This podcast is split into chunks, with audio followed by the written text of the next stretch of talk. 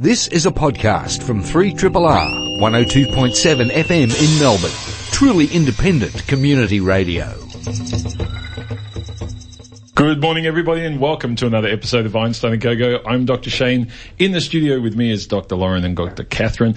But we're going to start the show off today with a great interview. Oh, Jeff, you've decided to come back. Oh, I've always been here. uh, we're behind schedule because the doctors went over time, but we have an interview for you today with a great lady, Helen Czerski from the University of College London, which I'm going to play for you momentarily. And then we will have a guest from the Baker Heart Institute and some news at the end of the show.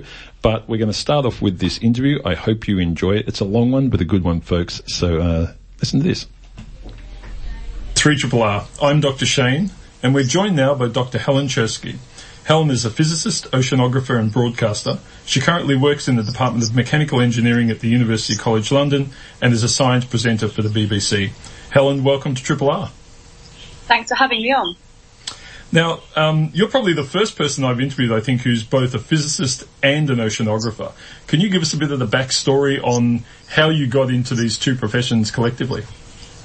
Well, they're not actually that different. What I really do is ocean physics. It's a sort of, I'm a physicist by training. That's the way I think about the world. But I uh, found myself studying things in the ocean and then I started to go to sea for that research and and uh, apparently once you start going to sea you're an oceanographer because no one's really got a degree in oceanography most people doing this sort of stuff are you know they're chemists and mathematicians and physicists and they they don't they didn't none of them labeled themselves like that to begin with uh, and they just sort of started working on the ocean. And then people say, "Oh, you're an oceanographer."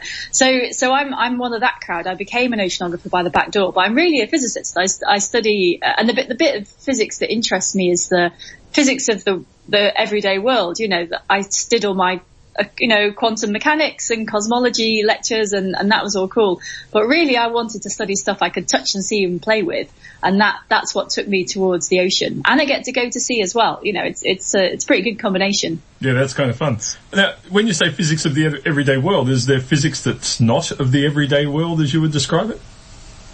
Well, there's physics that we can't see the consequences of in everyday life. So I think I think of it as um, uh, you've got you've got scientific listeners. They, I'm sure they won't mind a, a, a, description of a graph that's got time and size on the axis, and you've got very small, very very fast things down in one bo- one you know the bottom left corner, and very large, very very slow things in the top right corner, uh, and that's cosmology. And then down in the, the small side, you've got quantum mechanics, and then in the middle is all this classical physics, which is really interesting interesting. That's what's running the everyday world. Uh, and and what's interesting in the middle is that it's how all those different physical laws work together, thermodynamics and things like surface tension and um, Newton's laws of motion. Um, so, but the things like quantum mechanics, you know exactly what a quark is that doesn't have, I mean, you can do quite a lot of things in the world without knowing exactly what a quark is. And the same goes for the beginning and end of the universe. It's not that we shouldn't be finding out about it. It's just that quite honestly, if you want to get to school on time, you don't really need to know. And, and so they're almost, they're, they're, they're important things for humans to find out about. But I think for a lot of people, they're closer to philosophy. You know, uh, you can have these theories, you can use the evidence to make deductions, but when it comes to making a practical difference, it's, it makes it might make a difference to your view on the world, and that's an important thing. But it doesn't actually help you get things done. And I, I often think that when we talk about physics, we we sort of leave out because we talk about you know the weirdness of quantum mechanics and the vastness of the universe. We kind of leave out all those people who are just a little bit more pragmatic. You know, they've got stuff to be doing, um, and and and it's you want to. It, physics is also useful. It's not just this kind of philosophical, ethereal. Well, we're going to you know consider the universe. It's, it actually does useful things in the real world. And I don't think we talk about that enough. So, and that's the stuff I like to play with. I'm very practical and hands-on. My favorite bit of the whole thing is building experiments. I mean, that, the, my, the, the good day for me is the day when you walk into the lab on the first day of a project and basically go, right, I've got to do a thing. I have no idea how to do it. And here I've, I've got some tools. What am I going to do? And that, that's the fun bit for me. It's, it's using the tools of the physical world to, to get at bits of information. Yeah. When, when I spent a lot more time in the lab as a physicist myself, I used to think of that as basically Lego for grown-ups. Yeah, it is. And I, I have got Lego. There's a bucket of it over there. Uh, pointing down to my right, and uh, and I'm not ashamed. Um, I, I think everyone should have Lego. Yeah, it's the whole reason for having kids, in my view. It's, you know, you get to play with Lego all over again without excuses.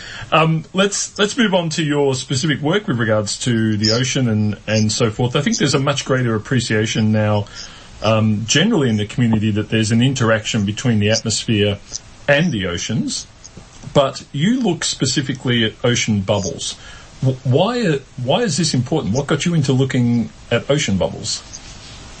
Um, well, on the first point, I think that the planet, I think of Earth as one of our three life support systems, and it, the other two being our body and, and, the infrastructure of our civilization. And and it's it's got five components. It's an engine with five components: the atmosphere, the oceans, biology, rocks, and the ice. And so what you need to know to understand how the whole engine works is to understand how those components work together. And so the atmosphere and the ocean, these two huge reservoirs, um, that, that hold things and move things around. And we, in order to understand the bigger engine, you need to know what, how things flow between those two things. So the surface of the ocean is really important. It's really thin, but if, if anything's going to go from the atmosphere to the ocean or back the other way, it's got to go through that barrier. And so the bubbles are important because they they change that surface quite a lot. The, bu- the sorts of bubbles I study are they're underwater bubbles. So when a wave breaks, you get a big plume of bubbles trapped under the water, and and those bubbles hang around for some period of time. It depends on the bubble. They can last for quite a lot. Some of them are up back to the surface and gone within a second. Some of them are hanging around in the ocean for 10 minutes, maybe even an hour. Um, and the reason that they matter is firstly that they're like little pockets of the atmosphere carried down into the ocean. So if you're interested in gases coming and going, and this pro, you can think of the process as the ocean breathing, gas exchange across the surface.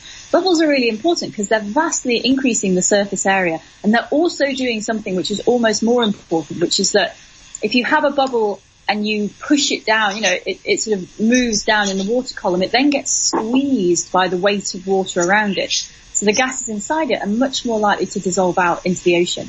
And then the other thing, so, so, and also you get gases from the ocean that go into bubbles that then get transported back to the surface. And then the other thing is that when a bubble rises to the surface and it, it becomes part of a foam layer, for example, at the top, just sort of sits at the surface, it doesn't, it doesn't that's not the end of the story. So when you hold a fizzy drink up under your nose, for example, you can feel it spitting tiny particles up your nose and any the bubble as it bursts will also spit tiny particles upwards. Um, and in the case of the ones on the ocean, if the water contains, uh, obviously contains salt, but it may well also contain organic material and bits of cell, and they get spat up into the atmosphere. And they, these little particles that drift around the atmosphere are really important for how light travels through the atmosphere and how clouds form. And so you start with this one little thing, which is very tiny, one little bubble, you know, who cares about a bubble? But then when you've got so many bubbles in the ocean surface, especially in big storms, they're basically acting as vehicles across the surface. Um, they're carrying other materials across the surface. And that's the sort of thing that makes a planetary engine tick. So that's why we study it. Mm. Now, now talk us through what what's involved in studying these bubbles because I can imagine there's a part of this that could be done in the laboratory under controlled conditions, but also obviously you're going out into the oceans themselves and studying this in, in that environment. So what what parts are done where and what sort of things are you trying to find?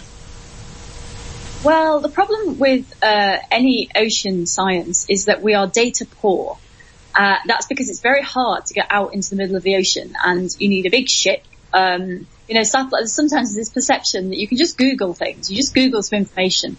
And that's not how it works. That information has to come from somewhere. And in the case of oceanography, there, there really isn't any substitute if you want to make very precise measurements.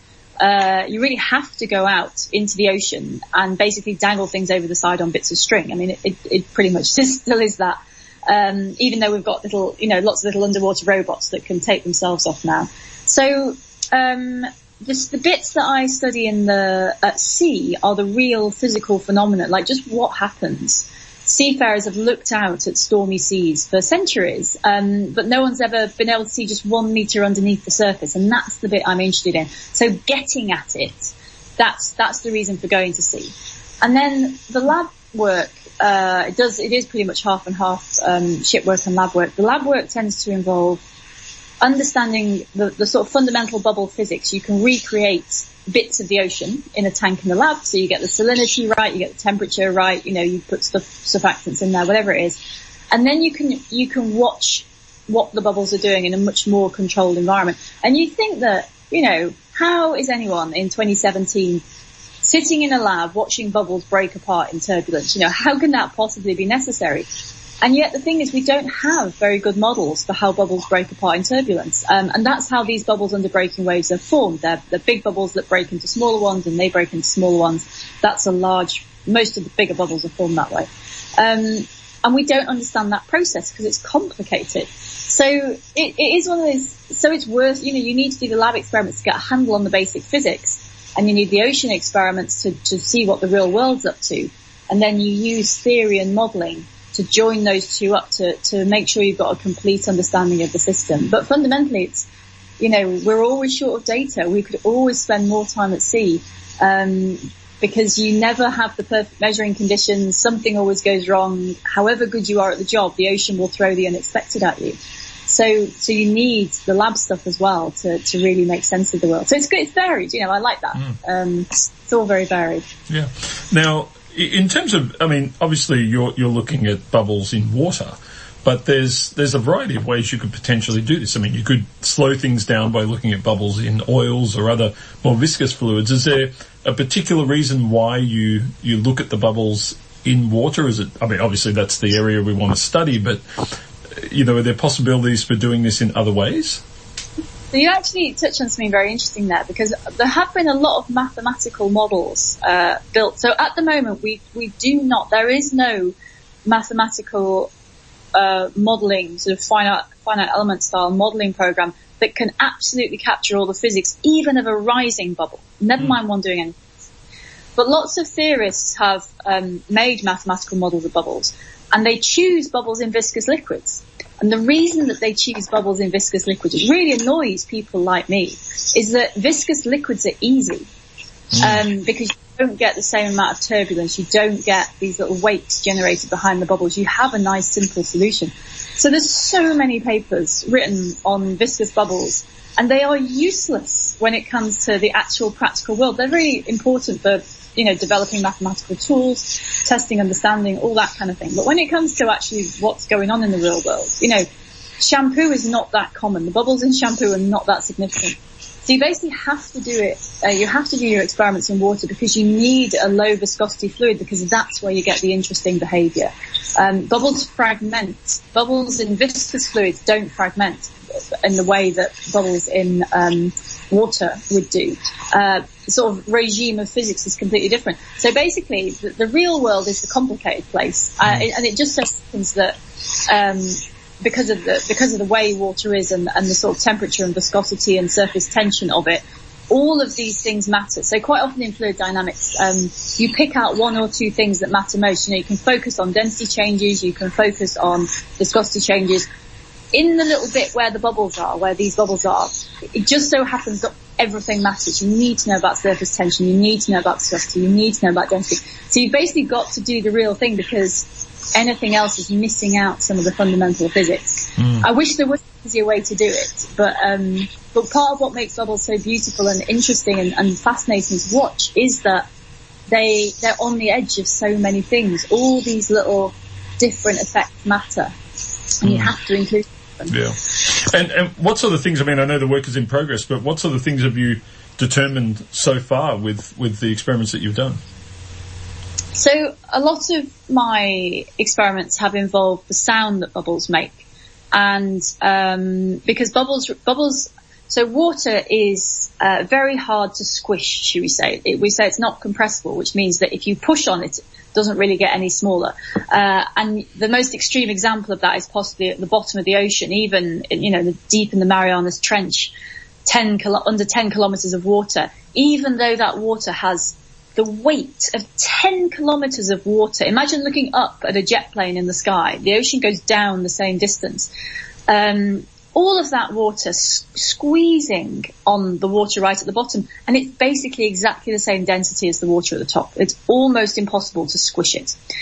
But when you put bubbles into water, bubbles are very squishy. And so uh, it, when you have a sound wave, for example, that travels through water, what sound is is compression and rarefaction. Um, and in the you know, in non-bubbly water, the water is very stiff. It, it, doesn't squish. As soon as you put bubbles in, it does start to squish because the bubbles will be squeezed. And so they respond, so bubbly water responds very strongly to sound and bubbles, um, not only absorb sound, but they also generate it at the moment of their formation. So you can, so the sorts of things I've done have looked at the mechanisms of sound generation when bubbles are formed, um, and using acoustic methods and understanding the acoustics of bubbles to work out how many bubbles there are. So that's the sort of thing you can use in an experiment if you want to go to sea. You want to build an instrument and you want to say, well, how, how do we know how many bubbles there are and how big they are? That's actually a hard question to answer. So some of the physics I've done has been that sort of thing. And then now, um, i am working on data from a, I was on a ship uh, recently and so we're understanding bubbles in storms and trying to map out what a bubble, where a bubble goes underneath a breaking wave. Um, and then there's lab experiments looking at how bubbles break apart and join together. Um, and what, how they do it in different conditions. So it's all, it's sort of, um, it's lots of different things, um, but they're all, it's just like increasing knowledge about these quite fundamental processes but they, you know, it, it's tough. If they were easy experiments to do, they would have been done 50 years ago.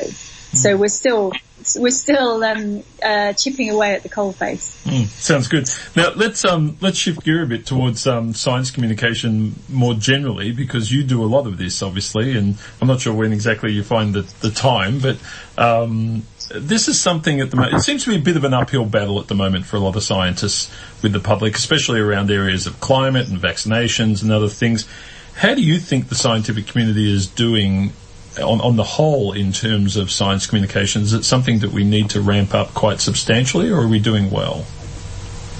A really difficult issue because the, the fundamental equation, which has a bit of wiggle room, but, but not very much, is that if you do more communication, you do less research. Mm. And there are only so many hours in a day. And for some types of research, you can talk about, you know, the public may well inform the research and make it better, especially if you're dealing with medical issues. You might well be able to, for example, design a device in a way that makes people much more likely to use it, for example. And, and so, so in some cases there is sort of interplay between, um, you know, it's genuine two-way feedback.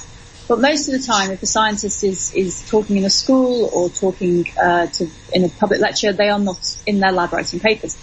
So, and you can argue this in a lot of different ways. Generally, I think scientists are getting much better at talking to other people about their science. Um, and that we're, our scientific systems are slowly catching up with this trade-off, which is that you will publish fewer papers and you can argue that all sorts of other things will get done which are very valuable and which are just as good or better. But the currency of science is still scientific papers, research produced. And, and I think even though individual researchers are convinced our system is only just catching up that that, that trade-off exists. So scientists are getting better at talking. I'm not convinced we're getting better at listening. And that's the thing that is really relevant to the situation we find ourselves in now. And especially there's been these, I mean, you know, the anti-vaxxers have been around for years. Um, but what you, the point which has been reached in many fields now is polarization. There's two sides that just won't listen.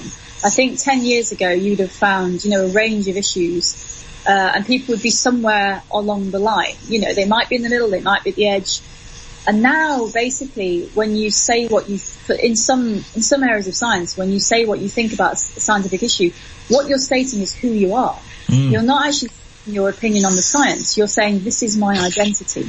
Yeah. And that's dangerous. Yeah, it's the politicization in a way of, of certain scientific areas, isn't it? I mean, the, you know, you, you, you, you almost, um, can link the, the, the sort of right or the far right of the political system to not with climate change and the left with climate change. And this actually has nothing to do with the, the science of climate change itself. Um, but but people are defined now by those categorizations in a certain way, which seems odd.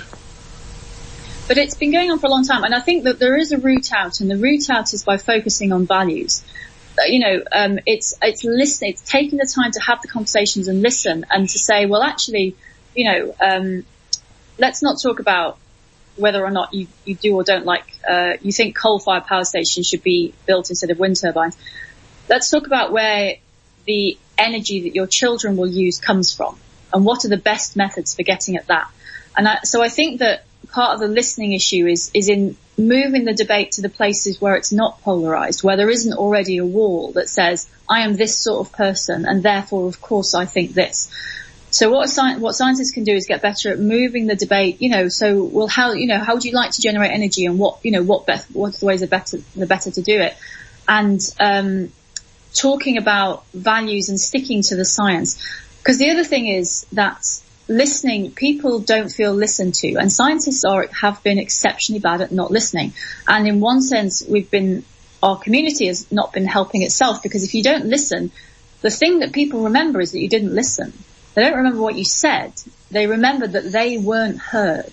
Mm. And so sticking in with sharp sticks and, you know, poking things at people going, well, you're wrong and I've got the graph to prove it. That's not the point that we shouldn't let go of the data. We absolutely have data and we have evidence and, and, we have reasons for thinking that a lot of this evidence is very robust. And it's not that we should let go of that. It's just that we need a bit of dignity and a bit of patience um, when presenting that evidence to others, and we need to listen to why they are pointing fingers because they're not arguing with the data. I mean, there's, mm. there's two separate things. There's what science can has to say about the way that the world is and there's what society should do with that information. And they are completely separate. Mm. And the theological problem comes with people thinking that the science says we should do this. No, the science says if you don't want catastrophic climate change, then you need to reduce your carbon emissions. But it doesn't say that you should reduce your carbon emissions. Yeah. That's a societal decision. So yeah. it's all very confusing. The bit that scientists can do is by shi- you know shifting the debate and listening to people and picking, standing up for the evidence respectfully. So it's a, it's a, it te- probably it all takes time, mm. and you know we we are struggling with the amounts with all these other pressures. You know, also the money's generally going down at the moment. There's all these other things we're supposed to do, and we've got to do this as well. You know, there's there's a, it's um science has basically been done on the cheap for years because the scientific, in universities, it's just assumed you have one researcher who does a thing, but we have, um, it doesn't work like that anymore. Science needs proper systems and proper collaboration and it needs the support to get these important things done. And we're just, you know, we're, we're learning, but I think there is a way forward that's a mm. positive way. It, it, seems too. I mean, one one of the things that I've noticed is there there is a bit of a consistency for many scientists, and not all, to actually tell the story that they think should be told as opposed to the one that the general community actually wants to be hearing.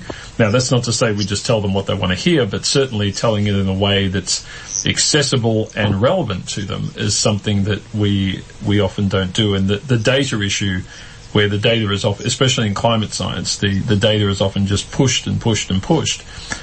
That isn't actually that helpful. Uh, you, you, can give people more and more data as long as you want. It won't actually get you any further than where you started. Well, there's another danger with, with the, one of the other facets of this debate. So you're right that just giving people what they want, you, you know, providing information in the form they want to hear it is important. One of the important things about science is that quite a lot of the foundation of science is built on things that people don't know they want or they don't know they want yet and we cannot choose, the difficulty comes, we cannot choose the science we do based on this is going to be popular and this isn't. Yes, there are big societal questions that need to be answered, but we also need to keep the foundations turning along because that's what, that's where the real innovation is going to come from. The things we didn't know that we're there to find out. And it does bother me that, um, you know, we, we want to use society's, most science is done with public funding. We want to use that money well, but we can't just say, we're only going to do the things that the public thinks they think they want because the foundations have so much to offer to those problems. But we need to we need to also fund the non-sexy science, mm. is what I'm saying. And yeah. it's that's more difficult to talk about because some subjects get talked about a lot. You know, if you're doing urban development, you know how you, how you design a city, people are all over that. Everyone's got an opinion. Everyone wants to interact with that. If you're chipping away at the, the genome of a fruit fly, and how this particular combination of um, proteins is expressed in a very specific environment. It's very that is very valuable research. We need to know how that works. but it's not something with immediate impact tomorrow, and you shouldn't dress it up as though it has. And and that's that's a difficult um, balance as well. You know, so it, but I think, and all of this is, is we have ways of dealing with it. We just have to actually approach the question, and, and people haven't asked the question up till now. And I just think we need to understand that there is nuance in what science can do, and what it can't do, what we expect from our scientists. And we should fundamentally scientists are human beings and they need to remember that as much as everyone else needs to remember that. You know, we're all, I still, I've just been for a run, I still run around, I, I sort of do loads of sports, I read, I hang out with my friends, you know, I do all that, I'm still, still a scientist, even though I do all these normal human things. Um, and scientists are, are human, just like everyone else. Yeah, we're human beings after all. Um, Helen, you're uh, rapidly approaching your trip out here to Australia in the next few days. Um, give us just a little bit on what you'll be doing while you're here. You'll be in Melbourne. You'll be in various cities. What's the plan? The plan is the Cosmic Shambles tour, and it's um, what we have. What we're discovering about this is that we know this is brilliant because we do it in the UK. Uh, Robin Ince has been leading the charge on this sort of show for years now. Um, and once you've seen it, it makes total sense. But until you've seen it, people don't really know what you're talking about. So the short version is that these are evenings of science and comedy and music, all themed-ish around science. They're evenings out for people who like to think and like to laugh and like to appreciate the beauty of, um, you know, the, the world that we live on. Um, and they're little they're just full of stuff and they're full of surprising things. And it's basically a cabaret of celebrating the world. Um, you will, if you come along to our shows, you will learn things, you will laugh at things, you will um, be blown away by the beauty of things, and it will all happen in one evening.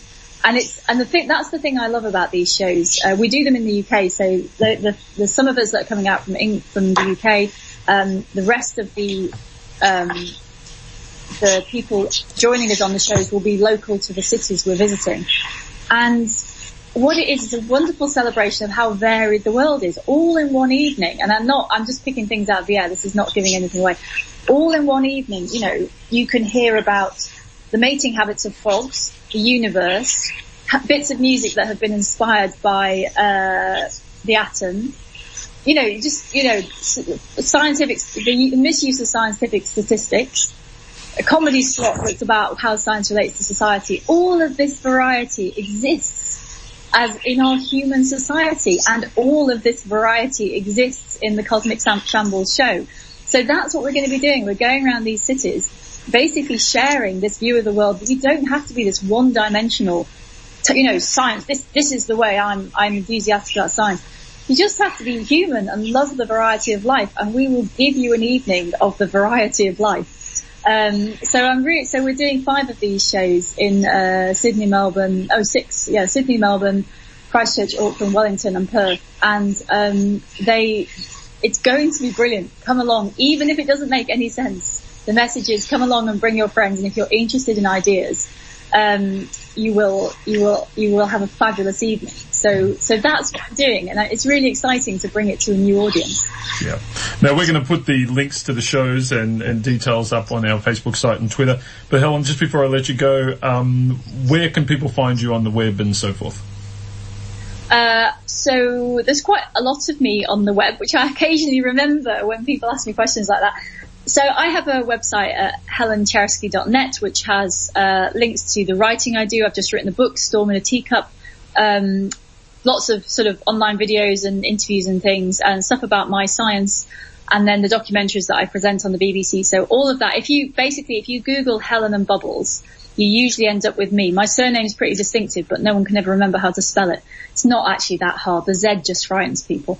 Um, so Google Helen and Bubbles and you'll find me. And uh, yeah, the, every, the world of everyday science, that's my shtick. So if you're into um, understanding what a coffee stain can tell you about the world, uh, uh, that's probably the pl- I'm, my website's probably the place to look.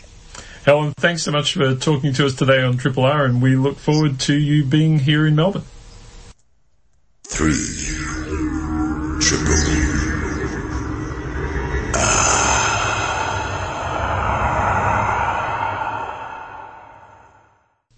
Uh, you are listening to 3 Triple R, folks. Just had to chop Dr. Lauren off then. She was going to chat right into I'm the, pretty used to that, Dr. Shane.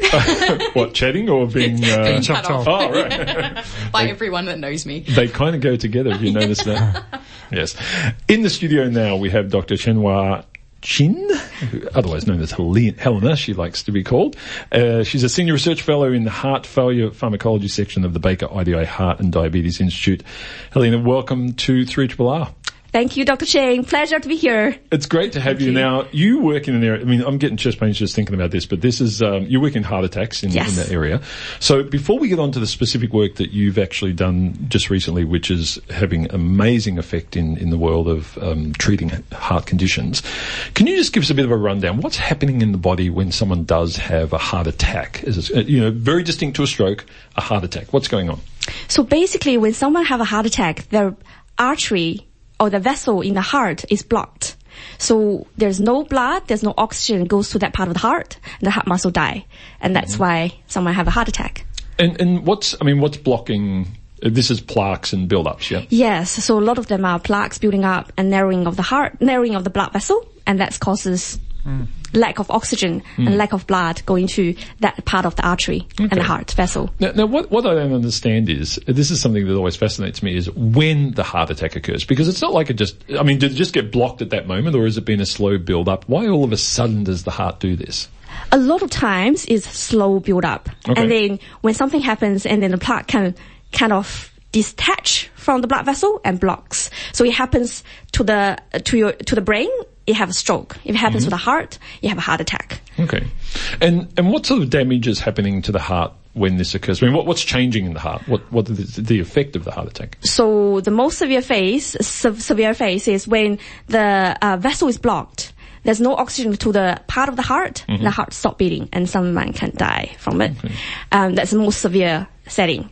If it's only partial uh, blood vessel is blocked, there's still some blood supply, and but there's still reduced flow and oxygen to the heart. So the function of the heart is not as good. Yeah, okay. Now, knowing the body is, uh, I barely do, um, which, you know, I'm a physics guy, uh, there's, there's presumably all sorts of proteins and chemicals and stuff that's going nuts at this time in, Yes. in the body. Yeah, so tell us a bit about that because it's not just, it's not a plumbing problem at this point, is it? Once you start No. having a heart attack, yeah. So when you have heart attack, when the the vessel is blocked, there's um so because there's a lack of oxygen, so the heart goes into anaerobic metabolism. So it's like someone having exercise, they build up a lactic acid, and then all the metabolism metabolism in the heart changes. Mm-hmm. So there's a lot of calcium building up, there's a lot of reactive oxygen species, so free radicals building up as well. They causes a lot of damage. They causes inflammation, they causes the heart muscle to die, and they also causes long term the whole scar formation of the heart. Okay. So when scar forms, the heart muscle cannot pump as well as before because it's not muscle anymore. Hmm. So that's the long term consequence of those heart attack. Yeah. And, and so what, what do we do at the moment? So someone, you know, presents at the emergency room or calls an ambulance or whatever. What, what, what, what is the current procedure for dealing with someone who's having a heart attack? So when someone had a heart attack on the scene, you try to dissolve the clot using thrombolytic agents. So when the blocks um, dissolves away, even though the heart muscle is, um, uh, even though the heart can start having oxygen again, however, it actually causes a secondary damage, and that is called reperfusion injury. So when the oxygen goes in, so when you have no oxygen and all in a sudden you have oxygen to the heart and the muscle, hmm. and you actually causes a lot more damage long term, even Right. though it can save someone's life. Yeah, even though that's what you want to happen. Yeah, yes, yeah. yes, yes. So heart attacks always, always seem like surprises Yep. because someone have, have people have risks, but when it when it happens is you know sometimes up to chance. Is there what ways do we currently have to guess someone's risk for for a heart attack? What can we measure in people, and how can we do it better? So there are ways that in clinical settings we can look at biochemical um, markers in the blood. Let's say a particular protein goes up, then this person might have um, higher chance of having a heart attack, or cholesterol levels, um, glucose levels in the in the body as well. So there's a lot of things you can try to predict for someone who, who's going to have a heart attack. Helen, let's talk now about the work that you've been doing, which is getting you quite a bit of fame, actually. Thank you. You're doing quite well out of this. Um, what, what's the new approach that you're looking at in terms of treating people with these problems? So we are particularly interested in this uh, phenomena called biased signaling. So this is a kind of a new fashion in drug discovery field. So basically, you can teach the proteins um, a new trick to um, how to engage with the activator of a particular protein. So you can actively only engage the beneficial pathways without touching the detrimental pathways. So potentially you can reduce the side effects of a drug in long term. Right.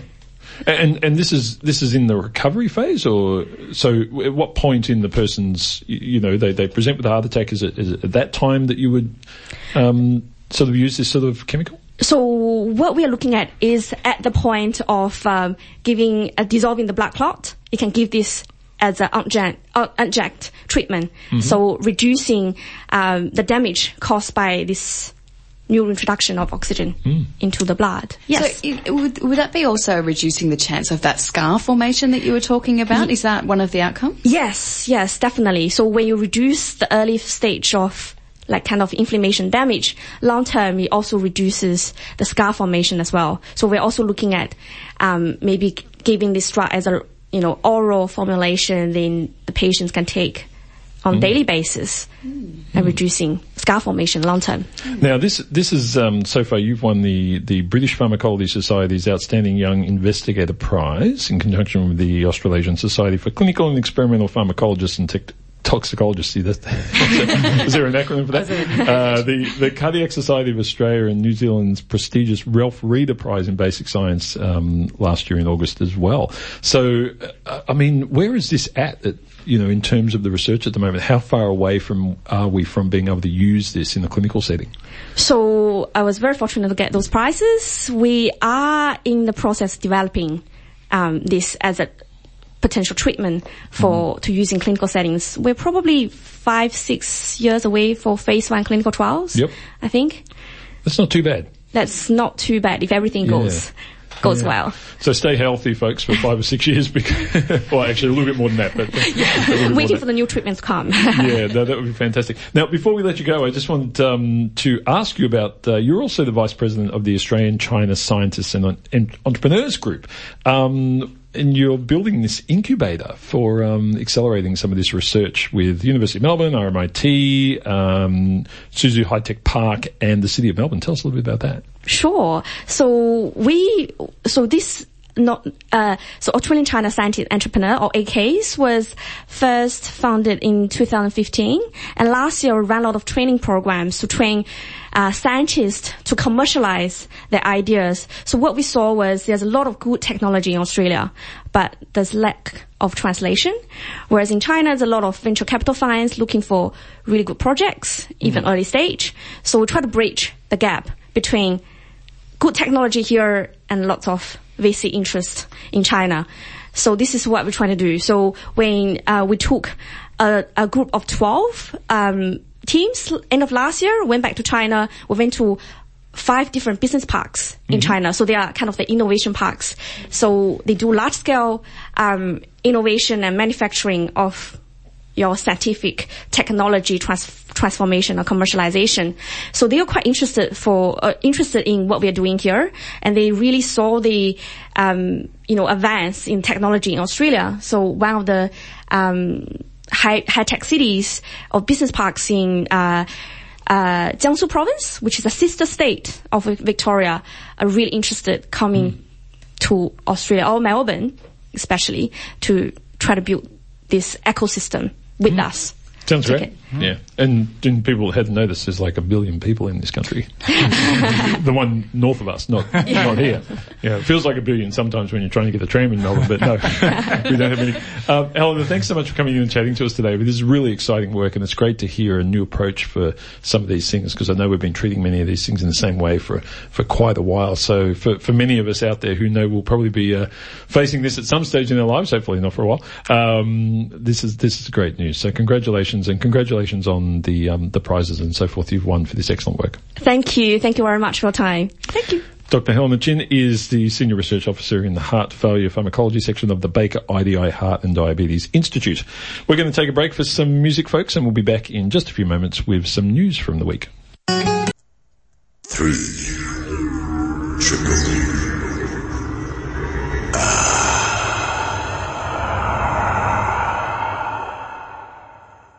Uh, before we go too far, we're going to do a little bit of news and then uh, we're going to take a break from station announcements and then we'll do a little bit more news, just split it up. So, Dr. Lauren, are you ready? I am ready. Uh, just you- yeah, I'm been- always ready. I'm know. just like, you know, like a cat, poised to go.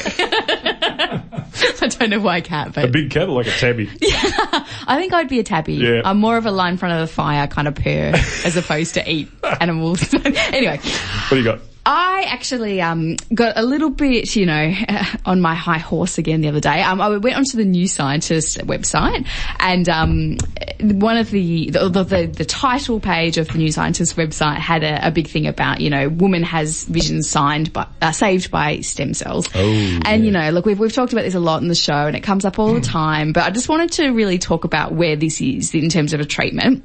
So it's very exciting. So induced pluripotent stem cells we've spoken about a lot and it is really promising treatment and very, very exciting stuff.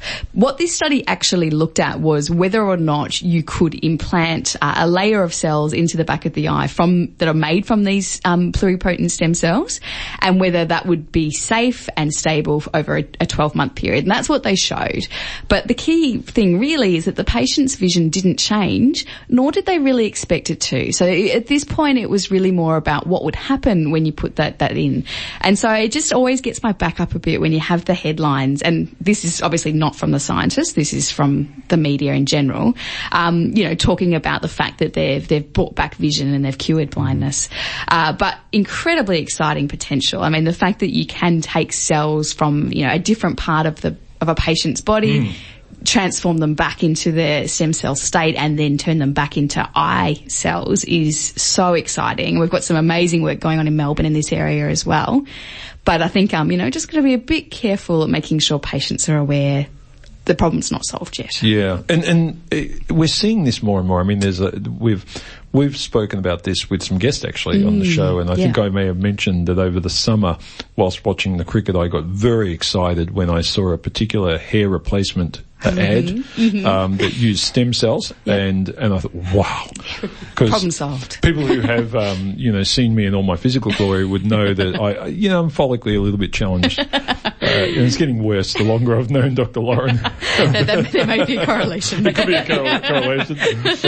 um, but, uh, you know, looking into the, I just thought, I looked a bit at the, the promotional material on this company's website and I thought, oh, yeah. this looks really dodgy. That's it. And look, it's a tricky one because it is incredibly exciting. And you know, in the future, we will have treatments Mm. Yeah, available. And, and there are for some conditions. Yeah, yeah. But you know, unfortunately, you still hear a lot of stories of people. I mean, there are, there was a recent story published in the Nature, a case study in Na- Nature Journal, um, a case study of two women that went blind because Mm. they, they went into a trial thinking it was a cure.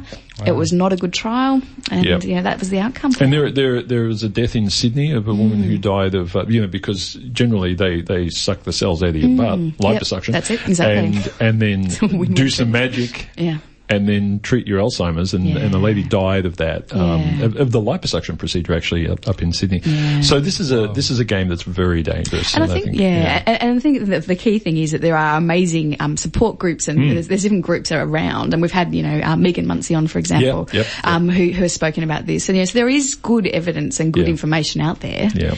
Just And Me- Megan and. I have a rule of thumb that is when you can use your Medicare card for it, Yeah. it's probably more believable. Yeah, so it, until, until that happens, folks, it's in the tarot card bin for me. And, and never pay, if you have to pay to participate in a clinical trial, Oh. that also raises alarm Yeah. bells for me. bit dodgy. Yeah. Dr. Jeff, what do you got for us?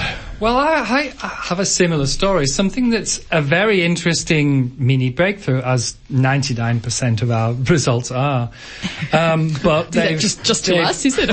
just to us, yes. is that- the eureka, mo- the eureka moment. I've, you know, I use the term incremental. incremental, yes, as opposed to excremental. which Some of uh, well, the the what caught my eye wasn't the original paper, but was the way that uh, that a science ju- science is a popular uh, science journal, Science Mag, never heard of it. Anyway, it said a blood test for autism.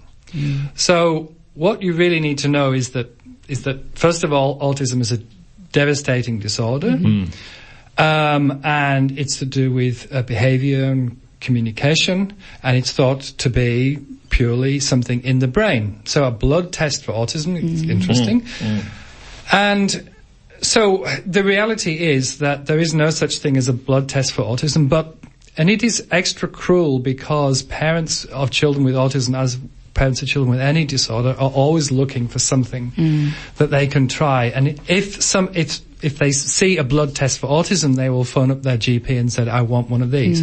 What is Yeah. the reality? Is a group in the US who um, the breakthrough in this was they there's some research that's saying well if you actually take blood from children with autism there's actually there's some metabolites some chemicals in the blood that do differ between children with autism and children without but for any single metabolite it can't classify a kid with autism versus not the breakthrough was that they got a mathematician involved in the Okay. study and used some really nifty uh, statistical methods to basically say, well, the body isn't just an individual chemical, it's about interaction. So let's use, let's look at 20 of the most well studied metabolites in blood and apply a mathematical equation to it and see if we can classify. And they did pretty strongly. One cohort of less than 100 children. And so first of all, it's one study. Whenever you read one study, it's mm. got to be repeated. It is not, definitely not a blood test for autism. Yeah. These kind of studies have to be repeated, try to be repeated around the world a number of times. Mm-hmm. And then you get to the phase one clinical trials and then 10 years time you may have a blood test for autism. Mm. So it is exciting in that mathematics and biology have got together for a mini breakthrough, mm. but a bit reckless to sell it as a blood test for autism. Absolutely. Mm-hmm. I think the range of uh, different levels of autism that people have also is extensive. Mm-hmm. So what that means is, you know, it's pretty unclear. So mm-hmm. we're going to play a couple of very important announcements from the station. We'll be back in a moment. Catherine's got some more news for us. Three. Triple.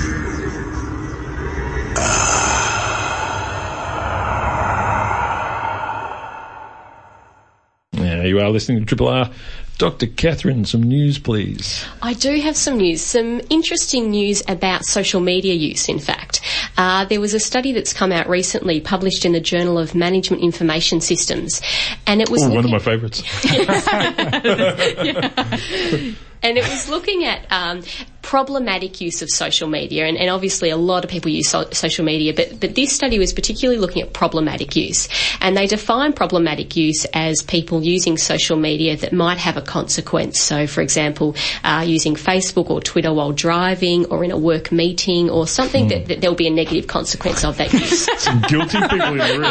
Absolutely. Everyone looks up at the room. And they, they the study incl- included uh, American students who are undergraduate college level, and it was about 400 students. And it was a biased sample because they were students who were using Facebook, so we need to take that into account a little bit. But there were some interesting results regarding different brain chemical imbalances between people who had problematic use and, and those who didn't. But the first thing I want to tell you is a little bit of some of the amazing facts of these students' use of Facebook. So 76, 76% of people were using Facebook in class, which concerns me greatly as, a, as a lecturer. uh, 40% were using Facebook while driving, 63% were using Facebook while talking face to face with other people, and 65% were using, fa- using Facebook at work. So these are these are high uses of Facebook across the board. But the interesting finding of this study was that there was this difference in the the brain um, functioning between people with problematic use and non-problematic use. So there's two systems that the brain uses for clinical decision making. The first system is this automatic and reactive response to stimuli, and the second system is a reflective reasoning response. And there was an imbalance between those two systems. So people with this significant problematic use had a very strong first system that was this this reactive response that they couldn't quite. Um, counter out the imbalance so it just it, it- it's a little bit of information at the moment to look at how we can we can um, change social media to make sure it's you know it's safe and Yeah. and effective Yeah. Less of it, I think, is probably the best advice. I think we should be getting on board and teaching via Facebook if people are, are Yeah. on Facebook in our lectures. Yeah, Yeah, well, that's well, they're not listening to you, are they? put up an interesting post. Uh, now, just uh, for those pot smokers out there um, who believe that marijuana is the solution to everything, do not worry, people, because Patrick Stewart, aka Captain Picard, is on the case. Um, he's come out uh, this week in support of. Um, a major university, um, Oxford University study, they're about to launch this landmark um, marijuana study um, to determine the sort of the, the uses of it, uh, whether how, how, valid they are in terms of cancer, chronic pain, inflammatory diseases, and so forth. Because a lot of people around the world swear by this stuff, and and Patrick Stewart's one of them. He has pretty severe arthritis, and and he when not on screen. He's obviously sucking Yeah. back on a yeah. Uh, he, he, well, he may use the edible version. I don't know. You know, he, maybe they're in the cough lolly or something. Um, but this is interesting because this is one of these um, scenarios where this is non-addictive. You know, but we, we quite happily sell alcohol and cigarettes like they're going uh, going out for free, although they're very expensive, and the health impacts of those are extraordinary. Whereas this is something that most people believe is actually not a huge problem for society at all. In fact, a major help, and is being used more and more by many people. So watch this space, and if you know something lists, I think on the stock market that sells medical marijuana or produces it in Australia, which will happen, uh, will. will happen. Um, I'll be getting on board. I tell you. In terms of buying shares. Problem is medical medical marijuana versus smoking marijuana. There is a big difference. Oh, there's that. a big difference in quality and, yeah. and, and so forth, and just Brain making rotting, sure, basically, yeah, yeah, the you smoking gotta, type. You you got to be careful. So, but um, it'll be interesting to see what comes out of this Oxford study. So, you've been listening to Einstein-A-Go-Go. Thank you very much, Dr. Lauren. Pleasure. Good to have you in, Dr. Jeff. Good to see you. Pleasure as always. And Dr. Catherine. Thank Great you to very see you. Um, we will be back again next week, folks. Thank you so much for tuning in to Triple R. Remember, science is everywhere, and hang in now for the team from Eat It. They're going to be cooking up a storm as usual. I'm Dr. Shane. Have a great Sunday. This has been a podcast from Free Triple R 102.7 FM in Melbourne. Truly independent community radio. Want to hear more? Check out our website at rrr.org.au.